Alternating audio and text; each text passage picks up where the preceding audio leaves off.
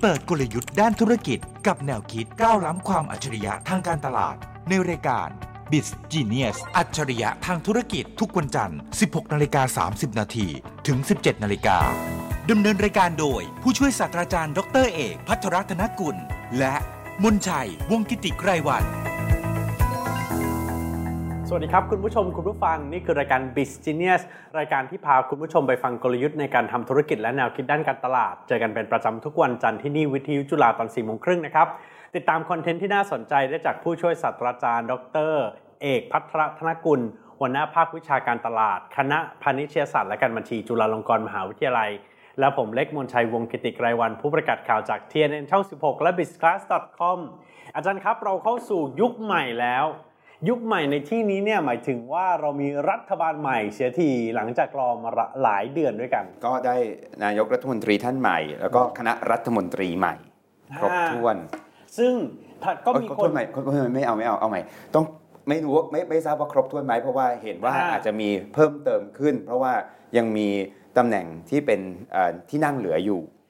ต้องบอกก่อนว่ามีคนเอาหน้าของรัฐมนตรีจากรัฐบาลชุดที่ผ่านมา กับหน้าของรัฐมนตรีของรัฐบาลชุดนี้ มันก็มันก็คล้ายๆเดิมอยู่เยอะนะ บางทีก็มีเพิ่มด้วยนะ คืออา ใบหน้าของท่านรัฐมนตรีท่านต่างๆ แล้วยังมีญาติของท่านรัฐมนตรีท่านเดิม ที่นามสกุลเดียวกัน แต่อาจจะเปลี่ยนหน้าก็นับได้ ก็เลยดูค่อนข้างเยอะทีเดียว อารู้แต่ว่าเราได้รัฐบาลใหม่แล้วเอ๊ ใช่แต่ว่าคนที่อยู่ในโลกของเศรษฐกิจธุรกิจอย่างรายการเราบิสจีเนียสเนี่ยเราก็โฟกัสที่เรื่องของธุรกิจเศรษฐกิจ สิ่งที่เราปรารถนาเนี่ยอย่างหนึ่งคือเราอยากเห็นชัดๆ สรุปคือความชัดตกลงยังไงนะ อย่างคนจะลงทุนจากต่างประเทศก็ต้องถามใช่ไหมว่า ตกลงนี่รัฐบาลอยู่ยังไงนะ ครับ แต่ถ้าบอกว่ารัฐบาลเราคือใครนะ อืม มาจะมาเมื่อไหร่นะ คือไม่รู้สินะ อย่างเงี้ยคือมันลงทุนยากจริง ๆนะครับ อืม คือมันมีประเด็นเชิงเศรษฐกิจธุรกิจว่าต้องการความชัด คือชัดจะเป็นด้านไหนก็ตาม แต่ขอให้ชัดว่าคืออะไร จะได้รู้ว่านโยบายประมาณไหน จะได้ดำเนินการทางธุรกิจต่อได้ ไม่งั้นการลงทุนมันจะไม่เกิด อาจารย์พูดแบบนี้เนี่ยมีคนเคยพูดไว้นานมากแล้ว ก็คือนัทมีเลียบอกให้รู้ให้ชัดๆ ไม่วกวนเราทุกคนสบายใจ อัลบั้มแรกของนัท เออ มี แต่ เลี เนี่ย ย ได้ครึ่งเดียวนะ คือ ได้รู้ชัดๆอะรู้ไอ้เราทุกคนสบายใจดูเหมือน แล้วแต่ถ้าถามใคร ให้ ถาม เวลา ใคร พิสูจน์ แล้วมันมาดูรอบนี้อาจารย์ว่าจะเห็นอะไรใหม่มีอะไรใหม่กับรัฐบาลใหม่ ก็นายกรัฐมนตรีท่านใหม่ ซึ่งเป็นรัฐมนตรีว่าการกระทรวงการคลังเอง อ๋อฮะ ครับเราก็ไม่ค่อยได้เห็นว่าท่านเอ่อนายกรัฐมนตรีจะลงมาควบรัฐมนตรีว่าการกระทรวงการคลัง ซึ่งดูแลเรื่องของเศรษฐกิจธุรกิจของประเทศเนี้ยอย่างชัดเจนขนาดนี้ ก่อนหน้านั้นมีลุ้นว่าจะเป็นอีกท่านหนึ่งที่เป็นตัวเต็งแล้วก็ไม่ใช่ เพราะว่านายกควบเองอะไรก็ไม่รู้เหมือนกัน คือเคยเห็นในช่วงที่หลายสิบปีที่ผ่านมาเนี่ยเราก็จะเห็นนายกควบ อ่า เองอยู่บางกระทรวง เช่น เราเคยเห็นท่านนายกควบกลาโหม อืม เราเคยเห็นนายกควบศึกษาธิการ คุณ ครั อบ ภิสิทธิ์นี่ควบศึกษาธิการ อย่างนี้เป็นต้นเอ่อนายกควบกลาโหมเคยเกิดขึ้นอยู่หลายครั้ง ครับ ครับเอ่อพลเอกประยุทธ์เองหรือว่าย้อนหลังกลับไป ก็มีหลายท่านที่นายกควบกลาโหมครับเอ่อแต่ควบคลังนี้ไม่เห็นนะ ห้า ครับไม่ไม่ไม่เห็นในรอบหลายสิบปีนี้ แล้วก็มากกว่านั้นคือมีความชัดเจนว่าถ้ามองในมุมของ positioning ของฝั่งเพื่อไทยอ่ะซึ่งเป็นแกนนำรัฐบาลในครั้งนี้ เขาบอกว่าเขาเป็นพรรคที่เน้นเรื่องของเศรษฐกิจธุรกิจ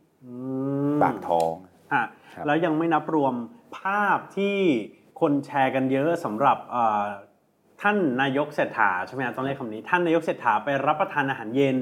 กับผู้นำธุรกิจกลุ่มหนึ่ง ครับ ที่มูลค่าธุรกิจ อ๋ ร อนึก วม ว่า ๆแล้ว ที่ท่าน เนี่ย ที่ท่านปาปากกา สออ๋อไม่ใช่ ปาปากกาเนี่ยบอกว่าอีกขอขอโทษแล้ว ขอโทษแล้ว เ ท่านบอกว่าไม่ได้ปาปากกา ทำ ท่านวางแรงแล้วจะระวังตัวมากขึ้น ต้องบอกก่อนนะอาจารย์ไอไออันที่จะบอกเมื่อกี้ก็คือไปกินข้าวกับซีอแต่วันเนี้ยท่านไม่ใช่ซีอแล้ว ท่าน ครับ คือนายกรัฐมนตรี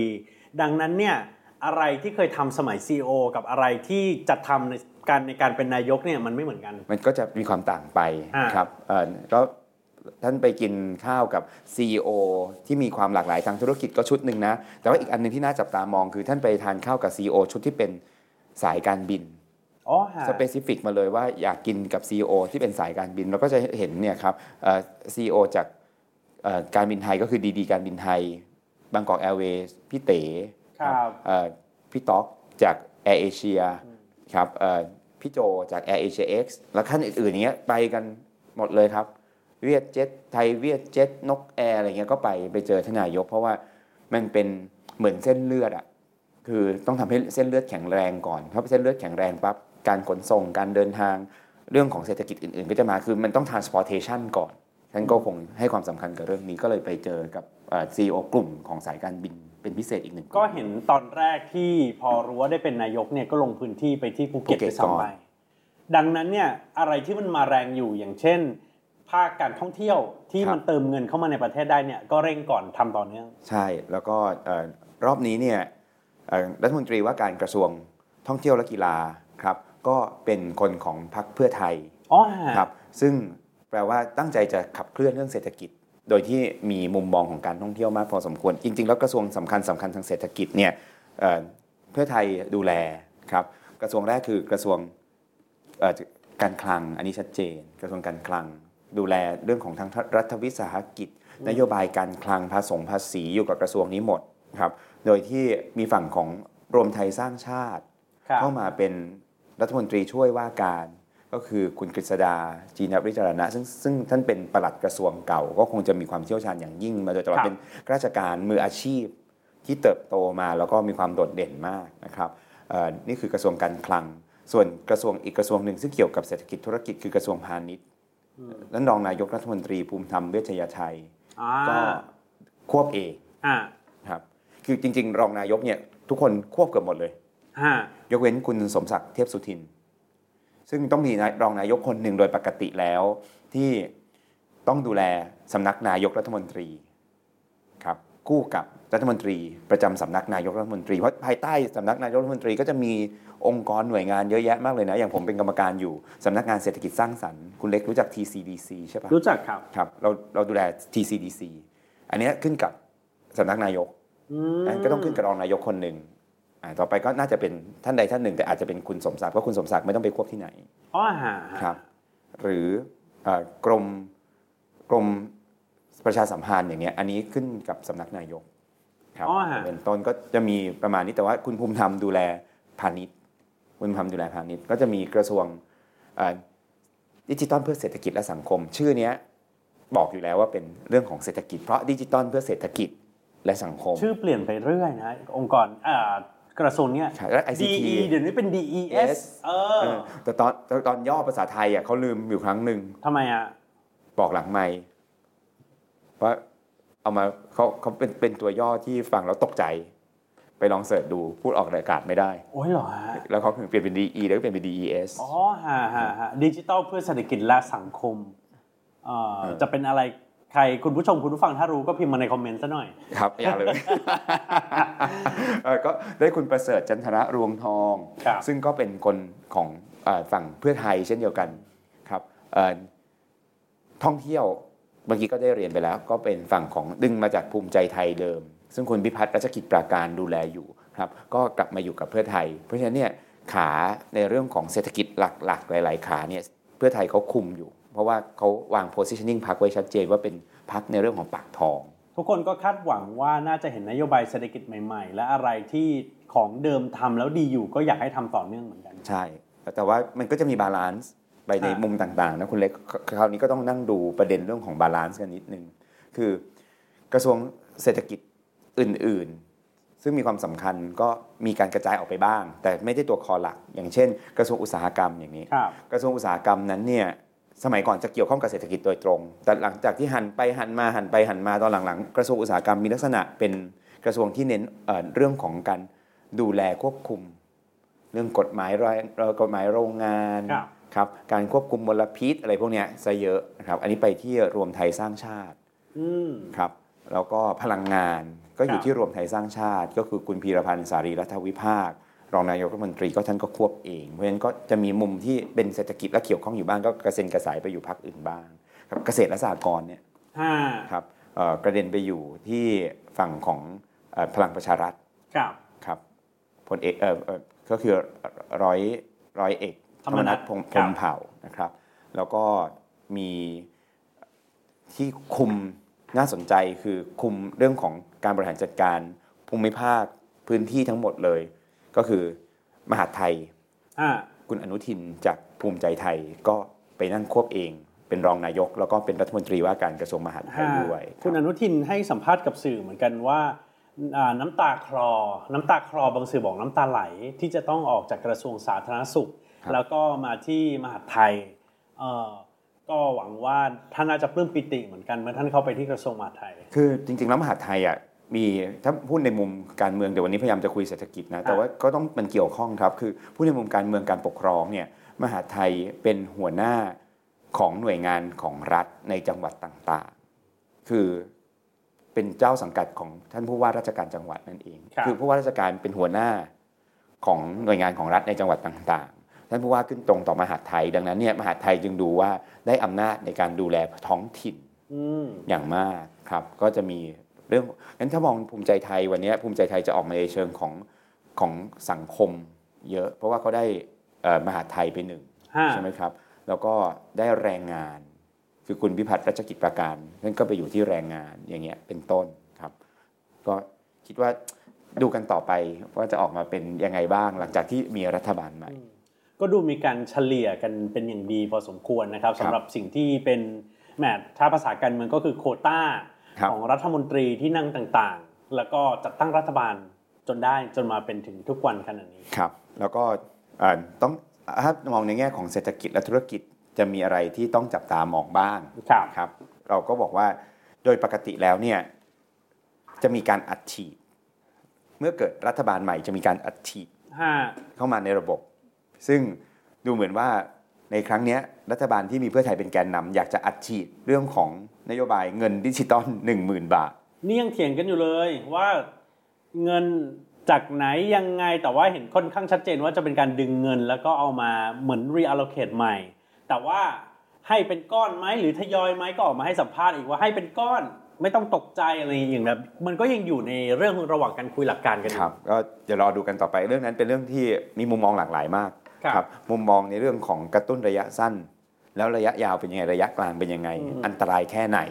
ความเสี่ยงในเรื่องของการเงินการคลังครับหรือจะเกิดเงินเฟ้ออะไรยังไงเกิดขึ้นอีกบ้างอยู่ดีฉีดเงินเข้าสู่ระบบเฉยๆเนี่ยมันได้ไหมไม่ได้หรือเขามีวิธีการคิดยังไงเดี๋ยวเดี๋ยวรอดูเดี๋ยวรอดูกันนะครับว่าประเด็นหนึ่งก็ประเด็นนั้น ประเด็นที่สองคือค่าจ้างค่าเอ่อค่าจ้างแรงงานขั้นต่ำ ครับ ซึ่ง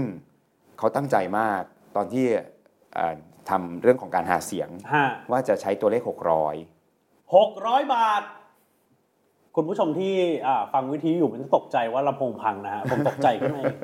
จาก 300 ไปเป็น 600 คุณ บา เล็ ท กตกใจยังไงอ่ะคุณเล็กตกใจว่าจะได้ขึ้นหรือคุณเล็กตกใจว่าตัวเองต้องจ่ายเยอะขึ้น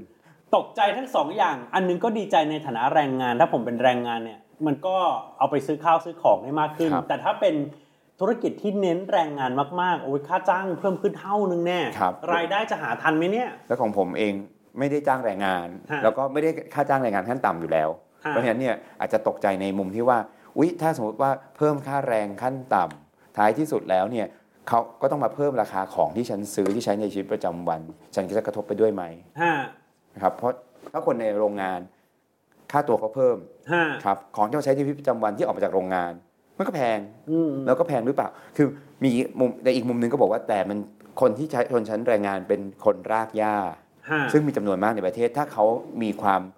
ร่ำรวยมากขึ้น มีสตังค์ใช้มากขึ้น ชีวิตเขาก็ดีขึ้นอ่ะมันก็มีมุมมองคุยกันไป คุยกันมา คุยกันไปคุยกันมา แล้วก็เดี๋ยวรอดู เพราะมันเป็นของต้องจับตาวันนี้เราบอกไม่ได้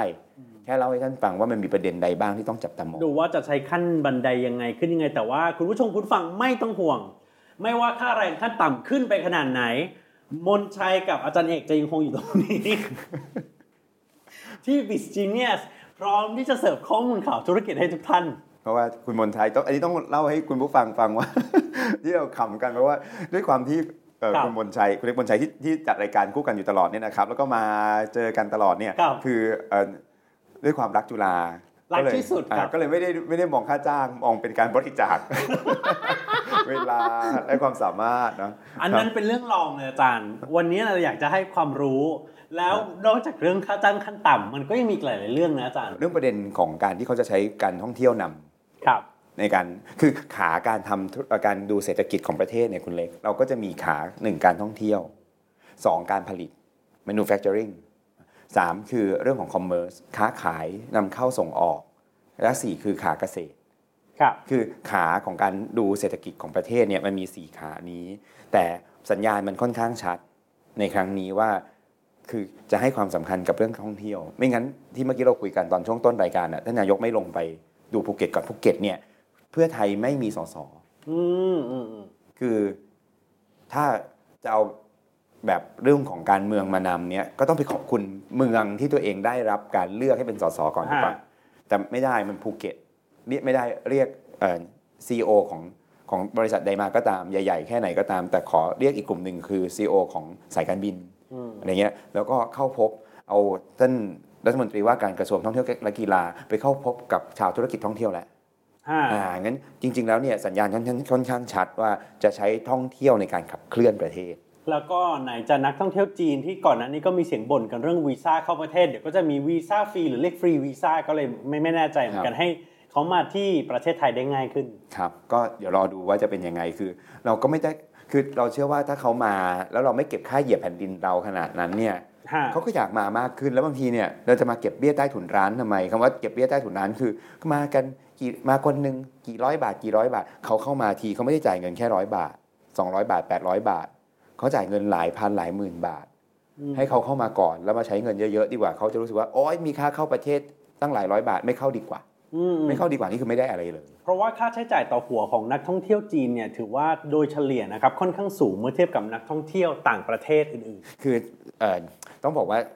จีนตอนเนี้ยครับในฐานะที่อยู่การท่องเที่ยวแห่งประเทศไทย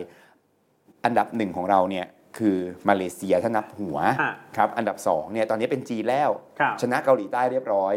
มีคนถามมาเยอะมากเลยว่า ปีนี้จีนกลับมาไหมจีนกลับมาไหมก็ตอบเลยนะครับ ว่าจีนกลับมาแล้ว ตั้งแต่เดือนกรกฎาคมที่ผ่านมา ตัวเลขของนักท่องเที่ยวจีนเนี่ยเข้ามาถึง 1 ล้านกว่าคนครั้งครับคือกลับไปเป็นเลขล้านจนได้ แค่ประเทศเดียวอย่างคือเป็นประเทศเดียวประเทศเดียวเนี่ยมาล้านกว่าคนครั้งคือ ครับ มาเยอะมากกลายเป็นอันดับ 2 ไปแล้ว หลังจากที่เขาเปิดให้มาได้ แต่ไม่มีเครื่องบินบินมาเพราะไลเส้นยังไม่เสร็จ อืม เพราะคือลายเส้นกันไปเยอะมากแล้ว ถึงเวลาจริงๆ ต้องรอลายเส้นให้เสร็จ ถึงจะบินมากันได้เต็มที่กรกฎาได้แล้ว เรียบร้อย ครับ ครับกรกฎามาเกินมากันเกิน 400 ไฟล์แล้ว ว้าว ครับแล้วต่อด้วยสิงหาแล้วก็เช็คตัวเลขอ่ามากัน แล้วมากกว่านั้นคืออันดับหนึ่งอะเป็นมาเลเซียคุณเล็ก ครับ ครับแต่มาเลเซียเนี่ยเขาไม่ได้มาแบบจีนนะธรรมชาติของมาเลเซียจำนวนมากเนี่ยชาวมาเลจริง ๆ ก็มาใช้มาจ่ายเยอะ แต่เขาอยู่ไม่นาน ห้า เขามาวันเสาร์อยู่หาดใหญ่กับวันอาทิตย์ ห้า ไม่ได้ใช้เครื่องบิน ดังนั้นเนี่ยค่าใช้จ่ายต่อหัวเขาจะน้อยกว่ามาเลเซียโดยปกติ อืม ดังนั้นเนี่ยถึงแม้ว่ามาเลคนจะมาเยอะสุด แต่ค่าใช้จ่ายต่อหัวจะน้อยกว่าจีนเยอะ งั้นเบอร์ 2 คือมาเป็นล้านเหมือนกันทั้งคู่เนี่ยจึงมีความสำคัญมาก อ่ะและยิ่งถ้าเปิดให้เข้าง่ายขึ้นมาง่ายขึ้น มันก็ยิ่งดี โอ้ยผมว่าต่อไปก็ต้องต่อสู้กันหน่อย ห้า ต่อสู้กันหลายแบบ ผมเชื่อว่าหลาย ๆ หลาย ๆ ประเทศเคยมีกระมุมคิดนี้นะ คือ เข้ามาประเทศให้ตังค์ ห้า เออ อ๋อเหรอฮะ เข้ามาประเทศให้ตังค์ หมายถึงว่าให้เงินช้อปปิ้งอะไรอย่างเงี้ยหร ให้ อ เงินช้อปปิ้งเข้ามาปั๊บเนี่ยมีเงินคือเข้ามาให้มันเหมือนกับทำโปรโมชั่น แต่เป็นโปรโมชั่นประเทศเออแต่บางทีไม่ได้ออกมาเป็นรูปแบบให้ตังค์ก็มีเขาก็คิดว่าหรือเขาจะให้คือยังไงต้องได้แวดอยู่แล้ว หรือต้องเสียแท็กบางส่วนอยู่แล้วเขาจะฟรีแท็กไปเท่าไหร่ ห้า แวดเนี่ยบางที่มันคืนได้ แต่ยังมีแท็กอยู่ ยังฟรีแท็กให้อีกฟรีแท็กได้อีกเท่าไหร่อะไรอย่างเงี้ยคือคืนเงินแต่คืนเงินไม่อยู่เดียวมาเข้ามาปั๊บให้เงินเลยนะอยู่ต้องไปซื้อของก่อน ห้า ซื้อของปั๊บเกิดเศรษฐกิจในประเทศ จึงมาขอแท็กซ์คืนได้บางส่วน คืออะไรที่เป็นโปรโมชั่นสำหรับนักท่องเที่ยวเนี่ยขอให้มันใช้ได้จริง จับต้องได้จริง ไม่ใช่ว่ามันมีเงื่อนไขยุบยิบเต็มไปหมดทำให้ผมนึกถึงอะไรรู้ไหมอาจารย์นึกถึงสมัยจำได้ไหมสมัยเราวัยเยาว์อะที่อาจารย์เอาบัตรดูหนังมาเดินแจกอะบัตรส่วนลดดูหนังอะแล้วบัตรอันนั้นพอเดินไปถือที่โรงหนังแห่งหนึ่ง ที่อยู่ใกล้เขาก็บอกว่าอ๋อไม่รับค่ะใช้ไม่ได้ เป็นหนังใหม่เป็นรอบพิเศษ แล้วบัตรรอบที่ใช้ได้ก็จะต้องเป็นหนังผีรอบห้าทุ่ม แล้วเราอะไรแบบนี้อย่าไปทำให้ให้มันใช้ได้จริง แล้วก็ convenience อ่ะ ซึ่งไปเพิ่งไปญี่ปุ่นมา รอบหนึ่ง ก็เป็น practice ที่ดีมาก ก็คือว่า ไม่ต้องเดือดร้อนใจเรื่องของแบตรีฟัน คือถ้าซื้อตรงไหนก็รีฟันตรงนั้น ห้า ให้เสร็จสิ้นเรียบร้อย ซึ่งมีข้อเสียรัฐบาลหลาย ๆ ที่ก็จะบอกว่า คือแวดรีฟันโดยที่สามารถรีฟันณ เคาน์เตอร์ได้เลยเนี่ยมันมีจุดรอยรั่วนะ คือมีนักท่องเที่ยวเข้ามา อ่า แล้วทำแบบรีฟัน แล้วเอาของอะไปขายแบบร้านมือสองในประเทศ อ๋อฮะ อ่าอะไรอย่างเงี้ยคือแล้วก็เอาก็เอาไปขายคนในประเทศ แล้วบอกว่าเธอแวดเนี่ยอย่างแวดบางประเทศเนี่ยยี่สิบเปอร์เซ็นต์ อ่า เธออยากได้ราคาลดสิบเปอร์เซ็นต์ไหมเออมาซื้อกระชั เอา win-win เออ win-win situation เออ เออมันมีความมั่วอย่างนี้เกิดขึ้นได้ อ่า ญี่ปุ่นก็บอกว่าก็ไม่เป็นไรก็สุ่มตรวจดีกว่าคนไม่มาเที่ยวไม่มาช็อปนะยังไงก็ได้ช็อปจะมีรั่วไหลไปบ้างก็ช่างมัน ก็เลยใช้วิธีการให้แวดรีฟันณจุดขายได้เลย อืมอันนี้ดีฮะสะดวก ครับอะไรอย่างเงี้ยก็มันจะต้องคิดเรื่องราวใหม่ๆ ที่กำลังจะเกิดขึ้น แล้วก็จะมีข้อดีข้อเสียที่เราจะต้องคิดดำเนินการไปนะครับ ก็วันนี้อยากให้ท่านดูประเด็นหลาย ๆ อย่างที่เกิดขึ้นอีกเรื่องหนึ่งที่ผมคิดว่าเอ่อทางรัฐบาลคงให้ความสำคัญเยอะมากเลยทีเดียว ก็คือเรื่องของเออการการพัฒนาเศรษฐกิจในเชิงของดิจิทัล เพราะว่าอย่างครั้งนี้ให้เลขาพักก็คือคุณประเสริฐจันทระดวงทอง ไปดูเรื่องของดิจิทัลเพื่อเศรษฐกิจและสังคมเอง อืม ครับแล้วก็จะดูว่าจะมีการพัฒนาขึ้นอย่างไรบ้าง ผมว่านี่ก็จะเป็นประเด็นสำคัญนั้นผมมีคนมาถามว่า 4 ประเด็นที่ต้องดูในเชิงเศรษฐกิจในช่วงต้นๆเนี้ยมีเรื่องอะไรบ้าง ครับ ครับก็บอกว่าดูตัวเลขสำคัญคือหมื่นบาท อ่า ก็คือเอ่อเงินดิจิตอลที่รัฐบาลอยากจะให้ เป็นนโยบายสำคัญ 2 ก็คือค่าแรงขั้นต่ำ ครับ ครับอย่างที่ 3 คือนโยบายท่องเที่ยว ครับ ครับและอย่างทีสี่ 4 คือนโยบายเรื่องเศรษฐกิจดิจิทัล สี่ เรื่อง มุมนี้ ครับ ต้องฝากไปดู ทิ้งท้ายสักนิดหนึ่งอาจารย์ รายการเราเป็นรายการการตลาดใช่ไหมอา เออ จาร วัน ย์ นี้คุยแบบเหมือนรายการการเมืองเลยเนาะ โอ้ดูเข้มข้นเชียวคนที่ดูอยู่ไม่ต้องคอมเมนต์ดราม่านะครับ เราจะทำการตลาดประเทศไทยอย่างไรจากนี้ต่อไปดี เรามีอะไรเป็นจุดขายดีครับอาจารย์ในเมื่อเรามีรัฐบาลใหม่แล้ว ผมคิดว่าเอ่อบังบังเอิญมันมีช่วงที่มันไม่สเตเบิลมาหลายเดือน ฮะ ก็เป็นช่วงที่บอกว่าประเทศไทยมีความชัดเจนมากขึ้น แล้วก็จะมีสักความสเตเบิลทางเศรษฐกิจ อย่างน้อยก็มีช่วงช่วงที่เขาเรียกฮันนีมูนพีเรียดมั้ง อืม งั้นเอ่อช่วงที่ยังหาอะไรสเตเบิลในประเทศในโลกนี้ไม่ค่อยไหวอันนี้ก็ความเสี่ยงเรื่องสงครามนู่นนั่นนี่อะไรเงี้ยก็ในระยะสั้นอาจจะโปรโมทเรื่องของ stability คือมันจะโอเคโอเค ยังทนอยู่ได้ ใครไม่ชอบก็ยังพอทนอยู่เพราะเขาเพิ่งเขาเพิ่งเริ่มเนี่ยซึ่งเป็นฮันนีมูนพีเรียดซึ่งมีกันทั่วโลก อ่า อยู่ประมาณ 3-6 เดือน ดังนั้นเนี่ยเป็นเรื่องที่ใช้โปรโมทได้ในระยะสั้นทีเดียวคุณเล็ก อ๋ออันนี้ดีเชียวอย่างน้อยสถานการณ์ก็น่าจะนิ่ง แล้วก็ไม่ได้มีอะไรที่มันปุบปับหรือว่ารุนแรงมากนะ ก็หวังว่าจะเป็นอย่างนั้น ครับ แล้วก็มันก็จะมีประเด็นอื่น ๆ ในเชิงการเมืองว่าเอ่ออะไรที่เคยเป็นความขัดแย้งรุนแรงมันเริ่มขะขะสลายตัวไปบ้าง คืคอรับ สมัยก่อนมันรุนแรงจริง ๆ นะ แต่ตอนนี้ก็ยังมีความขัดแย้งไม่ค่อยชอบกันอยู่ คนเกลียดกันมาตลอดอยู่ดีๆต้องมารวม ๆ กันอยู่ด้วย ก็รู้สึกยังไม่ค่อยชอบกันเท่าไหร่นะ มันบอกมันมันเข้าใจได้ แต่ว่ามันก็เบากว่าตอนที่แบบว่าฆ่ากันกลางเมืองไหมล่ะ ครับ ยุคนี้ประเทศไทยเป็นยุคที่ต้องเชื่อเรื่องเหลือเชื่อจริงๆ เพราะว่าเรื่องเหลือเชื่อเกิดขึ้นอย่างไม่น่าเชื่อตลอดเวลา ใครบอกว่า อ่า เอ่อถ้าเราบังเอิญหลับไปสักสัปดาห์ดึงตื่นมาเนี่ย ฮะ จะตกใจมากเลยว่า เราหลงเราหลงทางเราไม่เข้าใจว่าเกิดอะไรขึ้นในประเทศนี้ในสัปดาห์เดี๋ยวนี้ได้อะคือมีคนพูดอย่างเงี้ย แต่เชื่อว่าทุกคนคงจะมีความหวังเหมือนกัน แล้วก็หวังไปกับบิส i เนสแล้วก็รอดูนโยบายเศรษฐกิจของทีมเศรษฐกิจ ครับ รัฐบาลใหม่นะค วัน รับ นี้ก็คุยกันในหัวข้อที่เป็นแมกโครบ้างหลังๆ เราจะคุยกันเรื่องไมโครเยอะห ครั ยิ บ บหยิบเอ่อบริษัทนั้นมาคุย 2 สัปดาห์ที่ผ่านมาเราหยิบบริษัทนั้นมาคุยหยิบบริษัทนี้มาคุยแต่ว่าประเด็นเชิงแมกโครแอคแมกโครคือภาพรวมภาพใหญ่เองเนี่ยก็มีความสำคัญในเรื่องของการเข้าใจธุรกิจเหมือนกันก็เลยฝากท่านไว้ประมาณ 4 ประเด็นนะครับ สนุกสนุกแล้วดูกันต่อไปว่าจะเป็นยังไง เป็นกำลังใจให้คนที่กำลังดำเนินธุรกิจอยู่ แล้วก็บ่นๆว่า ไม่มีความชัดเจน มันต้องยังไงต่อนะ อย่างน้อยก็ ครับ ชัดเจนมากขึ้น ท่านจะชอบหรือไม่ก็อีกเรื่องหนึ่งนะครับ ก็ทำงานกันต่อ แล้วก็ดูเรื่องของผลกระทบที่กำลังจะเกิดขึ้นไปด้วยกันครับ นี่คือบิส i เนสสัปดาห์นี้เจอกันสัปดาห์หน้านะครับ อาจารย์เอกกับผมลาไปก่อนสวัสดีครับ สวัสดีครับ เปิดกลยุทธ์ด้านธุรกิจกับแนวคิดก้าวล้ำความอัจฉริยะทางการตลาด ในรายการ b i z Genius อัจฉริยะทางธุรกิจทุกวันจันทร์ 16นาฬิกา30 นาทีถึง 17นาฬิกาดำเนินรายการโดย ผู้ช่วยศาสตราจารย์ดรเอก พัทรรัตนกุล และมนชัย วงศ์กิติไกรวัน